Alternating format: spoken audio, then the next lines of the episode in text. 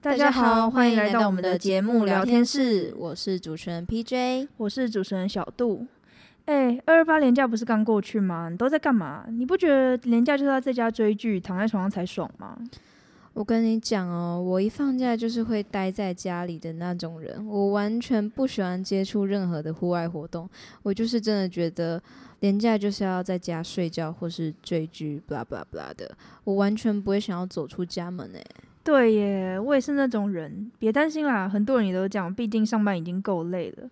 话说你最近看了什么？嗯我我二二八年假是看了《如懿传》啦，嗯，我已经看过很多遍了，但是如果半夜啊，或是偶然滑到片段，我还是会。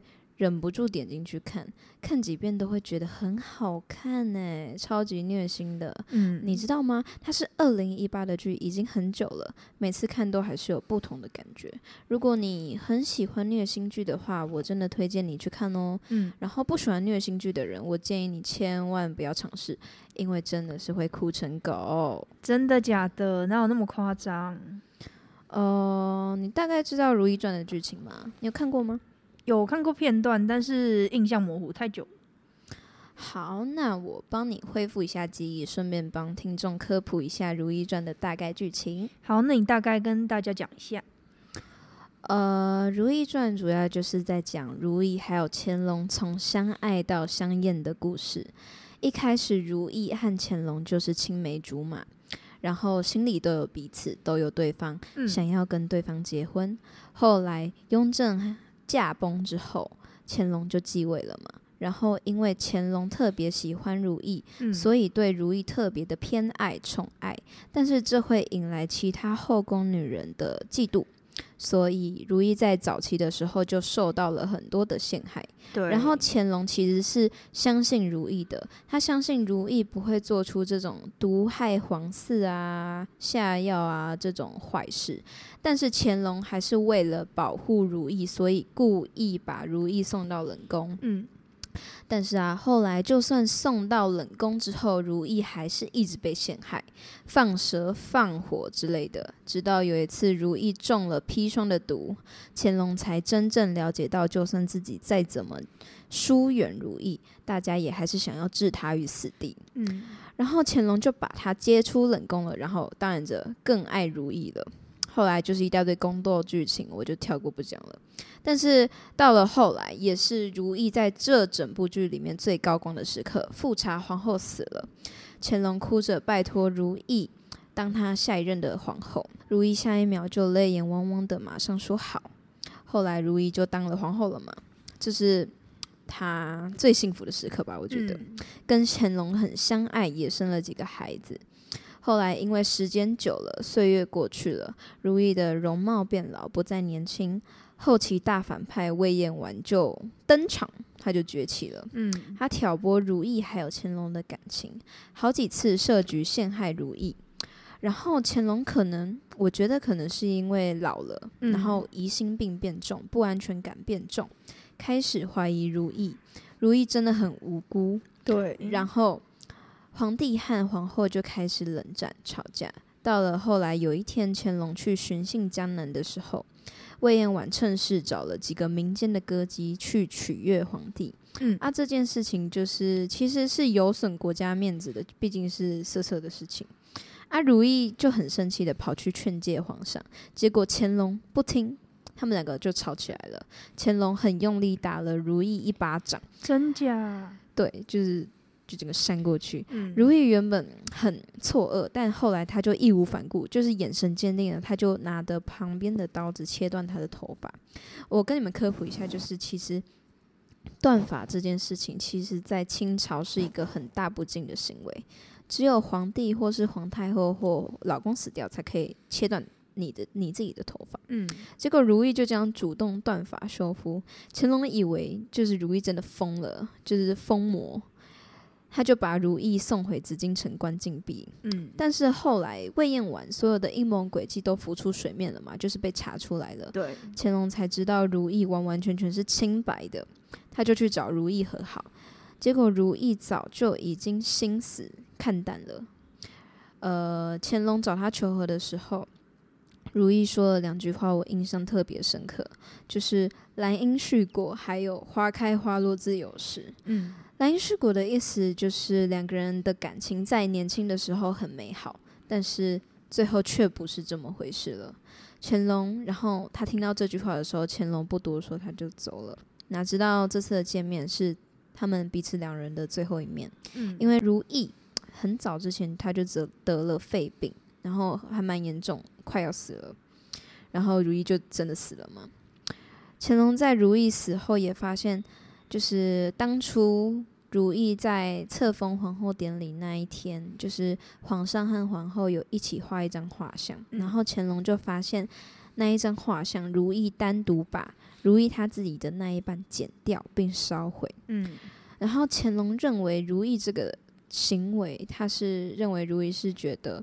他不想继续再当他的妻子了，然后乾隆也发现自己还是很爱如意，深爱着如意，嗯、所以他下令把如意在皇宫里面所有的画像啊、遗迹啊，全部都销毁，对，让如意自由自在的，不要再被困在这皇宫里面。嗯，然后最后一幕还蛮揪心的，就是乾隆已经是一个白发苍苍的老头，嗯，他就他快死了。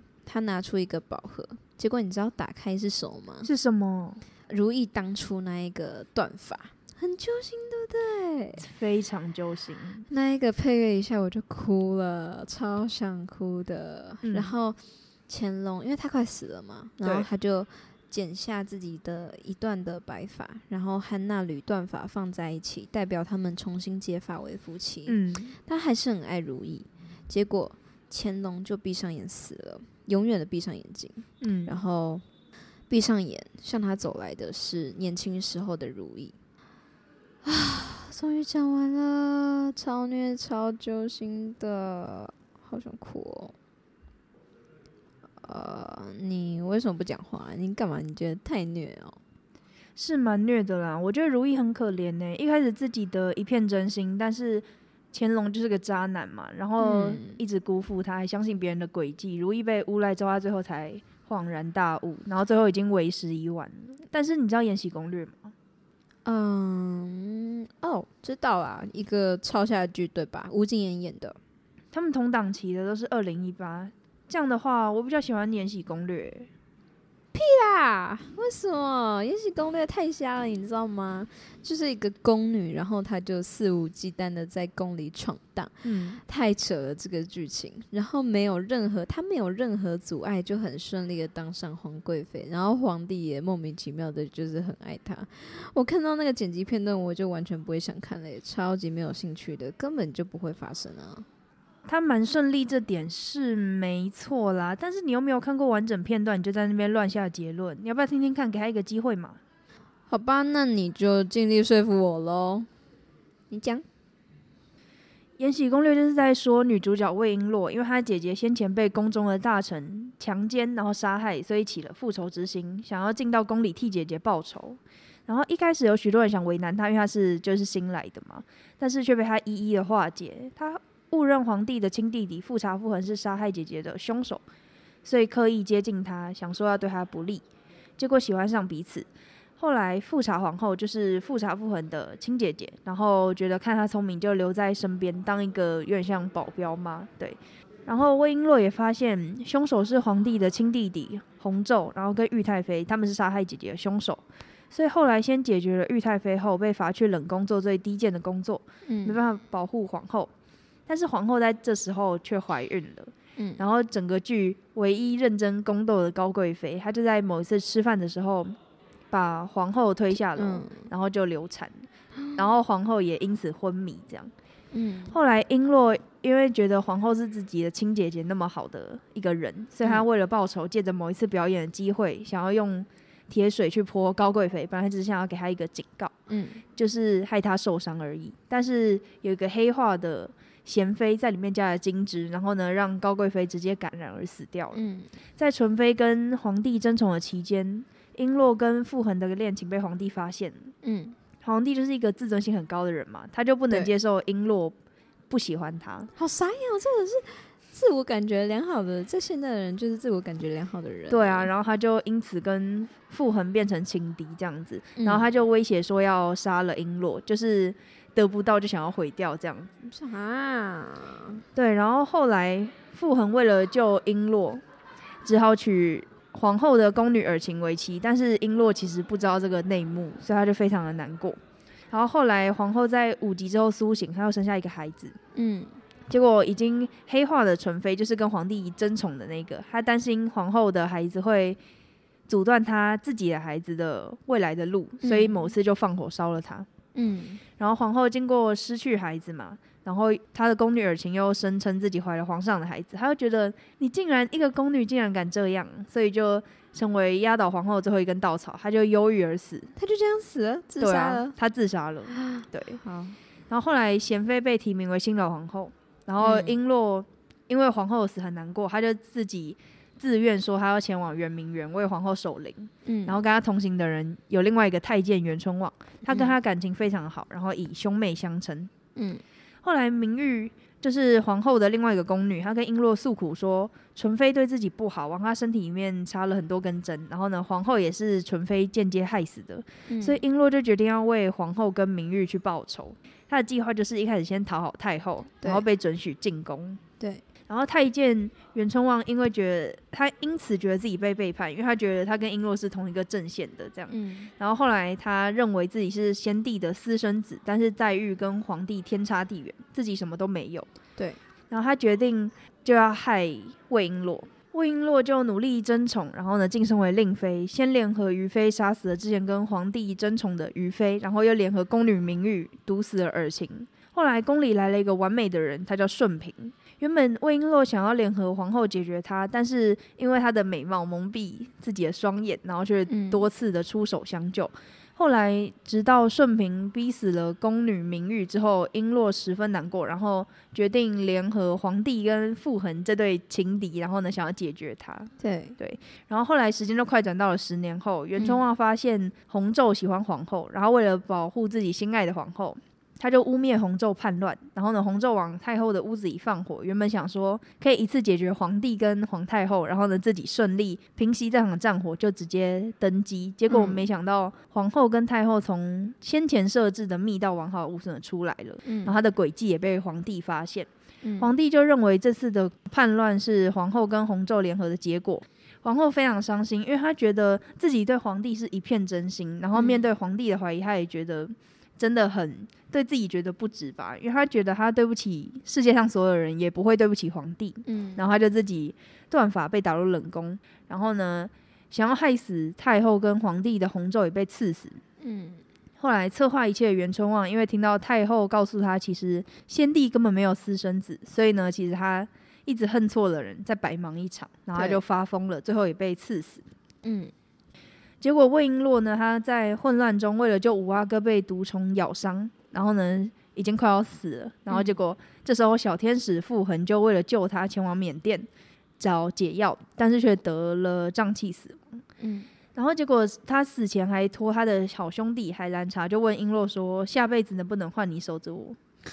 这句真的。下辈子能不能换你守着我？对，所以他们原本是相爱的，然后只是后来受到皇帝的阻拦，然后魏璎珞又当上令妃，所以他们没有办法在一起。对，就是中间各种曲折离奇，他们没办法相爱。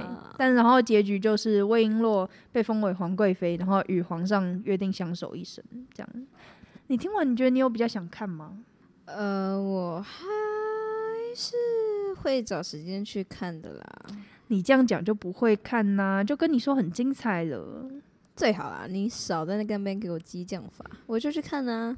哎、欸，好啦，我记得在台湾是不是《延禧攻略》是比较红啊？是，因为那时候很多人在讨论，都是在讲《延禧攻略》，我真的没有办法接受《延禧攻略》比《如懿传》还要红这件事情。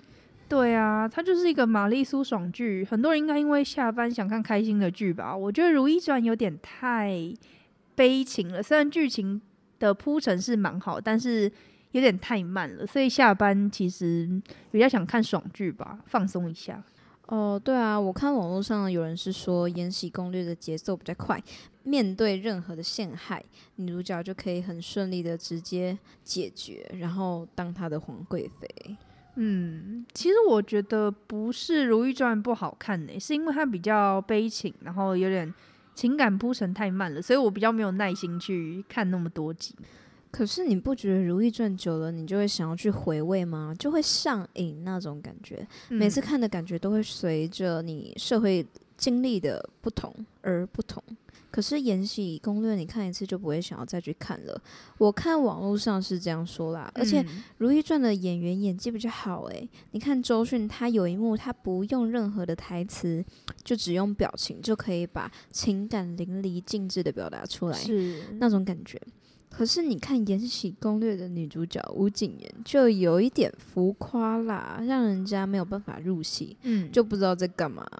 好啦，总而言之，我个人是比较喜欢《如懿传》的，它选角好。呃，你听说过吗？就是听说她选角就选了半年之久，然后几乎整个中国娱乐圈的女性都去试镜过一次。再来就是她剧情内容好。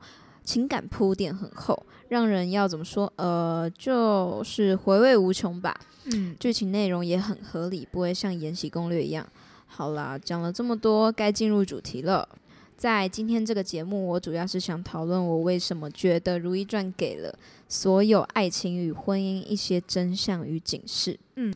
这个其实可以讲很多，那我们就先聚焦在如懿和乾隆两人爱情故事的重要过程和转折点好了。OK，还有我们还会分析他们为什么会从年少情深走到相看两厌这种局面。对，我觉得《如懿传》就是可以分成前中后三期，诶，前期是他们都深爱着彼此。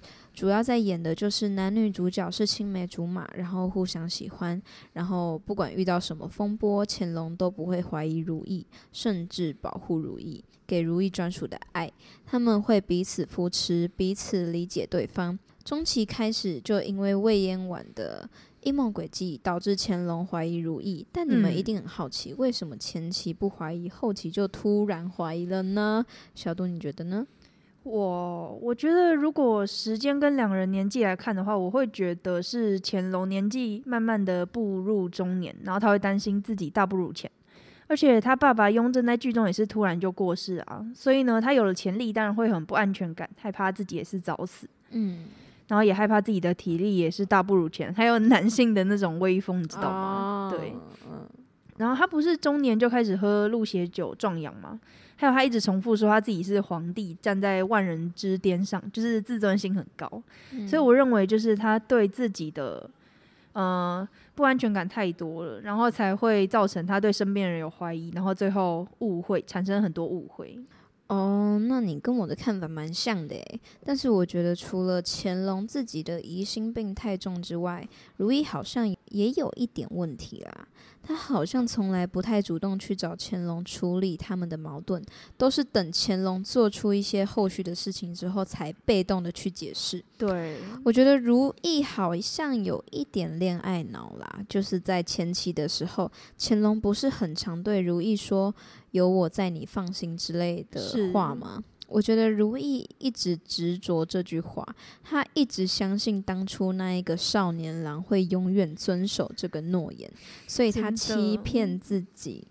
在面对魏延婉一次次的阴谋陷害，如意不主动出击，他从来都不会主动反击啊，嗯、说什么保护自己之类的，因为他相信乾隆会相信他，乾隆会保护他。嗯，但那时候乾隆就是你刚刚讲的那样，不安全感和疑心病很重，所以他怀疑如意了，两人就因为这些没有协调的矛盾与怀疑，越走越远。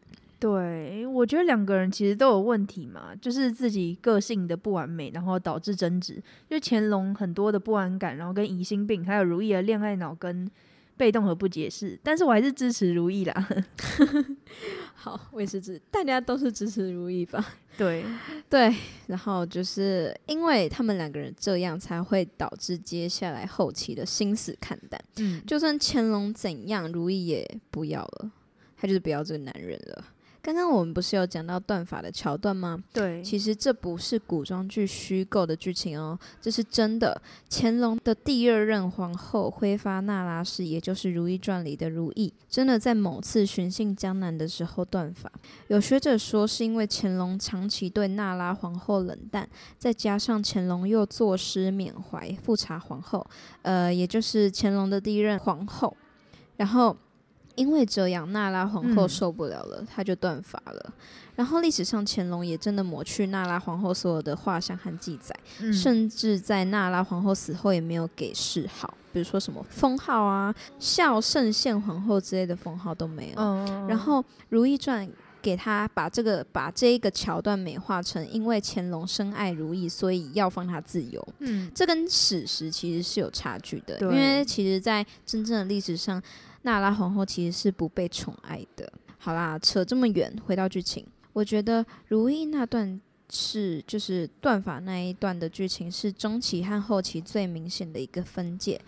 如意断发的那一刻就已经心死了，她只想不待在这皇宫中，嗯、就算等到乾隆发现过往的那一些阴谋诡计，如意还是就是她不会想要回头，她已经没有办法原谅乾隆了，她已经。他已经整个就是很无奈的感觉吧，嗯，然后等到如意死了之后，乾隆才恍然大悟，自己真的很爱如意。你不觉得这个剧情跟现在的恋爱还有婚姻很像吗？对啊，你是说这些起承转合吗？哦、嗯，对啊，就是两个人因为彼此相爱，所以义无反顾、不顾一切的要结婚。嗯、然后因为时间久了，还有婚姻关系，看到了对方身上很多缺点，就从热恋期进入到冷淡厌倦期，无限放大对方身上的缺点。再加上不断的累积，你就会想离婚了嘛？但是离了婚之后，有些人就会觉得熟悉的滋味最对味，嗯、开始回头找那个人，结果发现那个人已经伤痕累累，心死了，就跟乾隆这个渣男一样。对，他真的是渣男呢，很生气耶，超渣的。好啦，讲了这么多，总而言之，我先问大家一个下一段要讨论的问题，好，就让大家休息一下吧。大家可以趁休息的时候想一想。那这个问题就是你对婚姻和爱情的看法是什么？那你对现在常见的素食婚姻又有什么见解呢？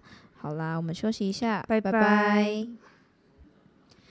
又回来到我们的聊天室，现在要来聊今天的最后一段内容。现在要来聊今天的最后一段内容，《如懿传》给了普罗情侣夫妻一些真相与事实，从年少情深走到相看两厌，又到最后的醒悟复燃。本以为彼此心意相通，珍惜便能无所畏惧，携手到老。